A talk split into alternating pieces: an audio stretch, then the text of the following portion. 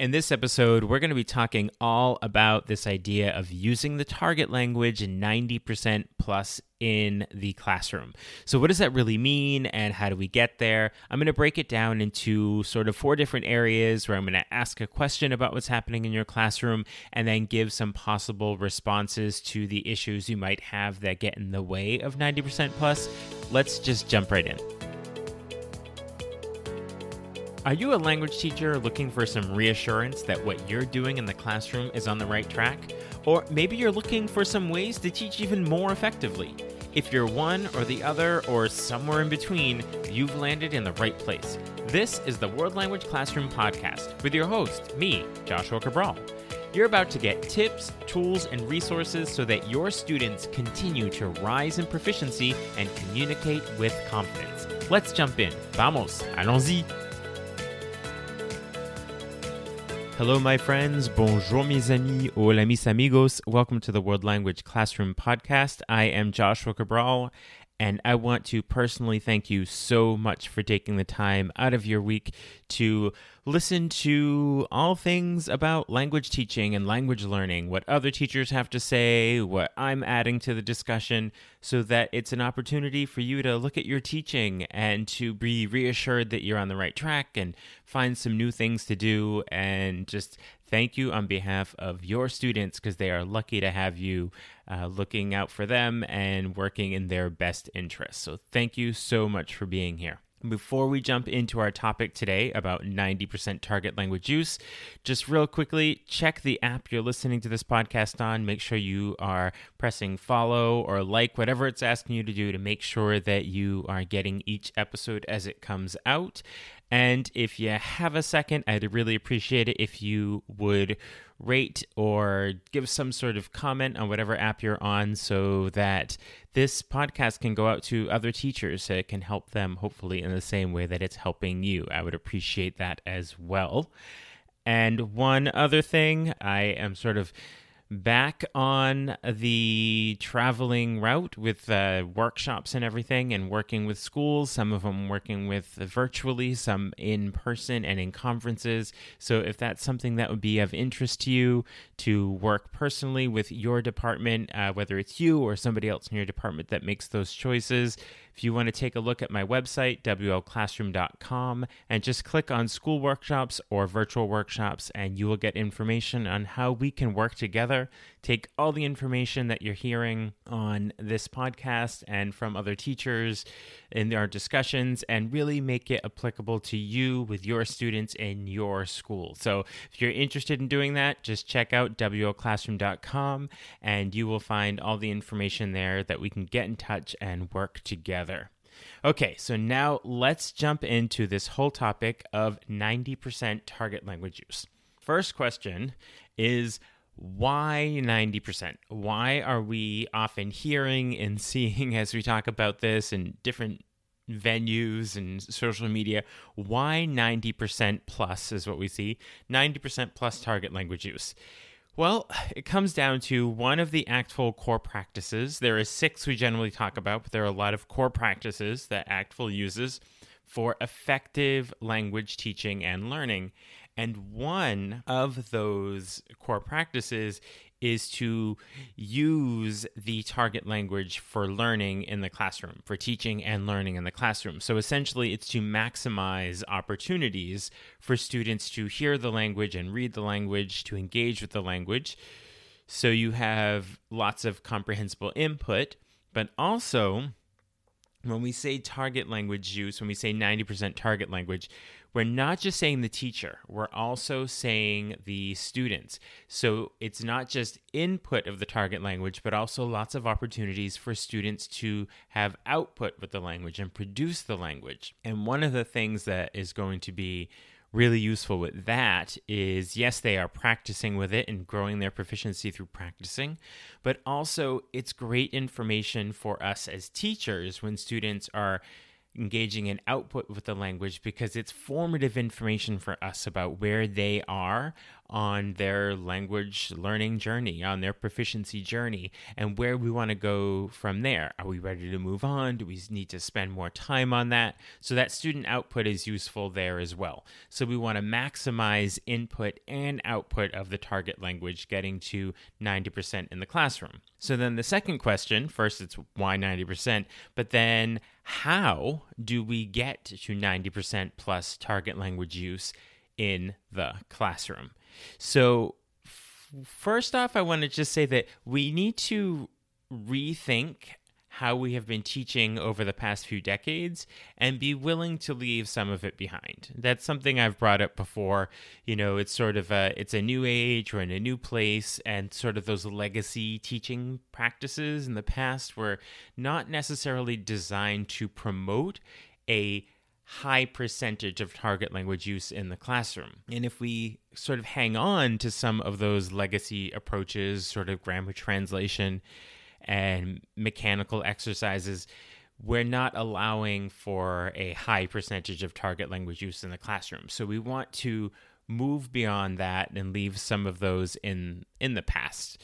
So if you want to get to 90% target language use in the classroom, you have to reflect on your teaching. We all have to do that. We have to reflect on our teaching through the lens of what we know about language learning now, like what has come out in research and sort of the core practices of language teaching now, and focus on that.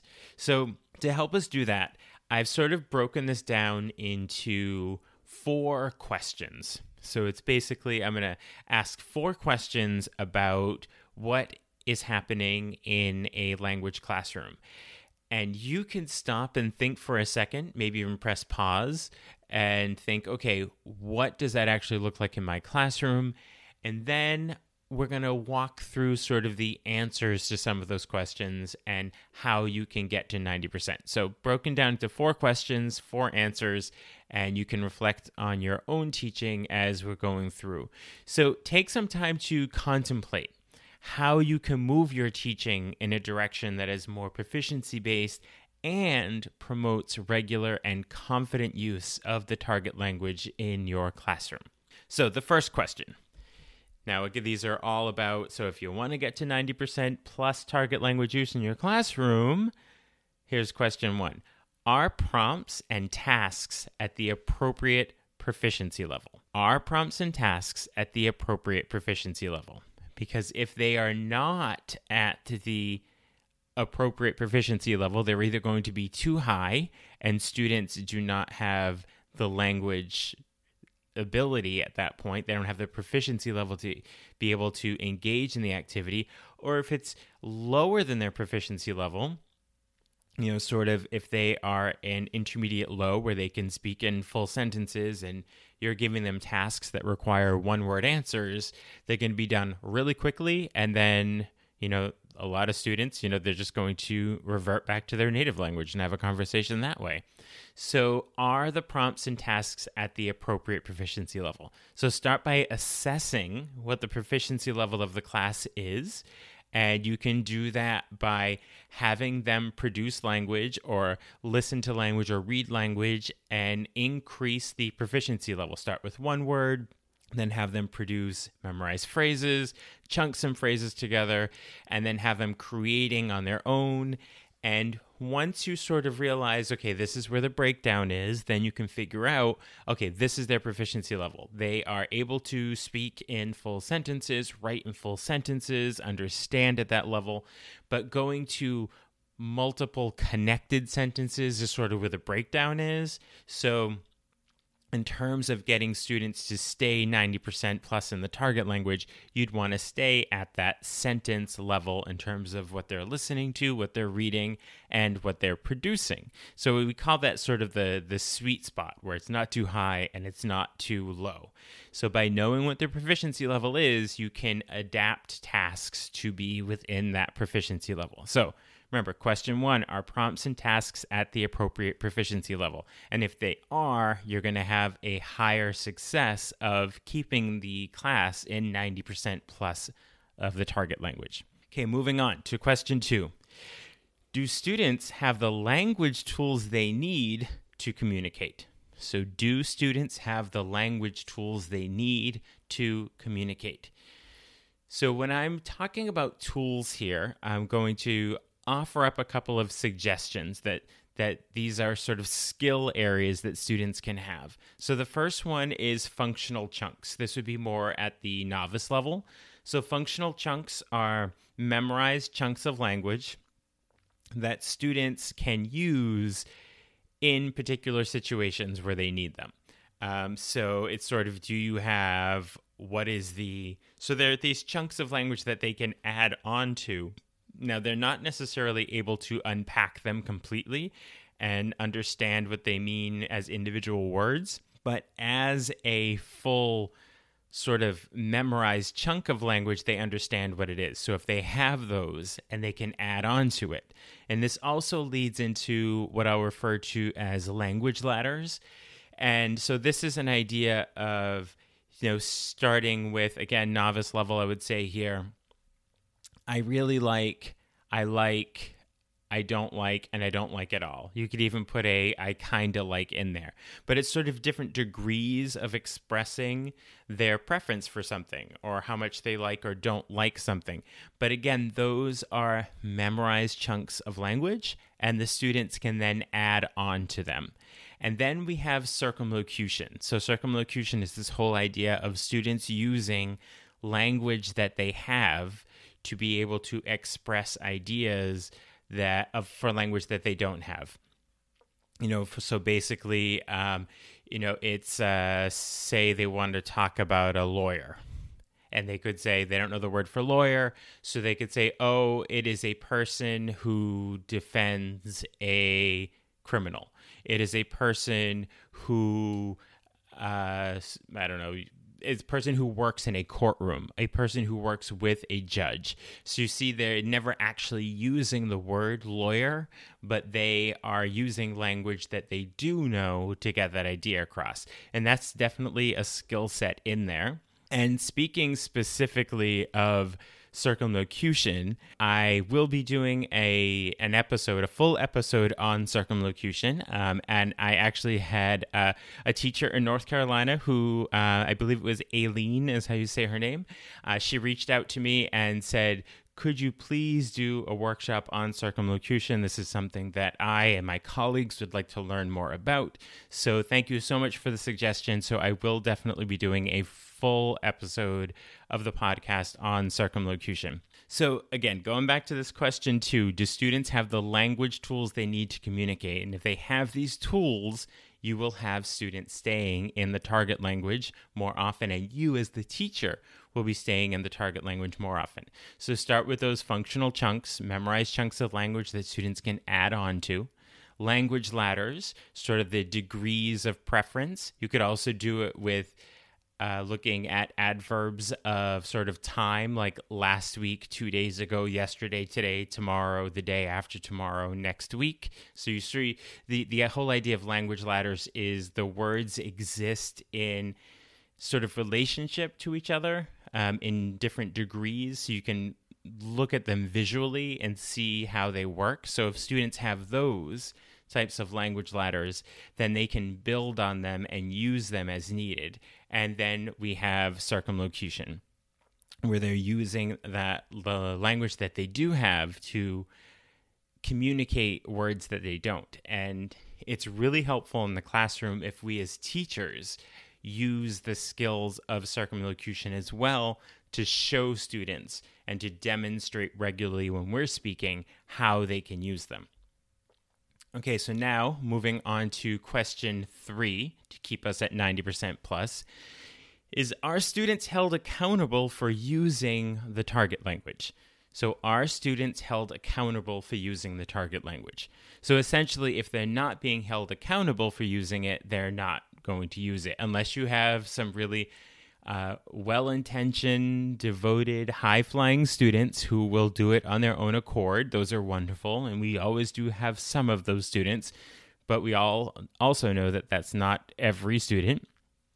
So if we have some sort of accountability for using the target language, that will help us to keep it 90%. So, what are some things we can do for that?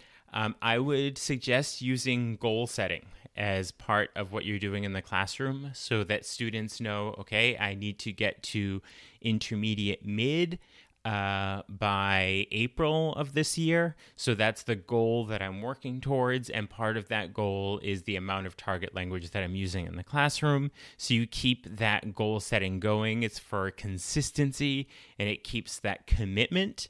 And if you can put that as part of their grade, then that would be incredibly helpful in terms of keeping students accountable for using the target language and then also assess based on their proficiency level. Because if you are keeping assessments at the proficiency levels that they are at or moving toward, then you're going to keep them moving toward that with using the target language in the classroom. You know, so if again you can include it in the grade, if you include language use in a class grade or the amount of language that they're using, then that would be helpful this is not necessarily looking at sort of putting behavior in their grade or compliance in their grade, because I know that a lot of us we choose not to do that for different reasons, or we may not even be able to do that in terms of what our grades look like in our schools. But I'm sort of looking at it as how they're using the language in the classroom. You know, so if you can do a weekly rubric for students where it's based on how much target language they're using and not their compliance or behavior. It's really how often you're using the target language, how much are you staying at your proficiency level or moving above your proficiency level. So, sort of if you have a, a high school class and they are usually sort of intermediate low, intermediate mid, and you have a student that's just always throwing out memorized chunks or one word answers to things then they're going to have a lower score on the rubric. And that's another concrete way for students to see that so that if you're doing that for them then they can maybe see okay if i want to get a higher score on this weekly language use rubric these are things i need to be doing. I need to be speaking more. I need to be speaking at a higher proficiency level and pushing myself. So doing that rubric will be really helpful and actually, in the show notes, I'm going to put in the link to a blog post I have that's specifically looking at uh, this sort of language use and proficiency level rubric for the week for students. And you can just download it uh, directly from the blog post and you can use it in your classroom as you see fit. And the fourth question is are all the students actively engaged and interested? So, are all of the students actively engaged and interested? Because if they're not actively engaged and interested, we are not going to move towards that 90% plus target language use in the classroom. So, how can we assure active engagement and interest? So, the first thing I would suggest is that we provide choice and opportunity for personal interests so that they are actively engaged. As much choice as we can possibly give. Not choice in terms of do whatever you want to do, but within showing your mastery of this content or a something we're going to be talking about that they have a choice of topics to write about or talk about or to watch a clip on rather than everybody doing the same thing. And if you leave it open to choice and particularly if they're able to write about something of interest to them or to read something of interest to them, then they are going to be more likely to keep the target language in focus as they're doing this. And I did a an episode, I believe it was episode 17 uh, with Tracey Rucker, and we were talking about student motivation and he talked a lot about this idea of co-created space the classroom is a co-created sort of learning experience for students that they are a part of what is being learned and the content that's being learned.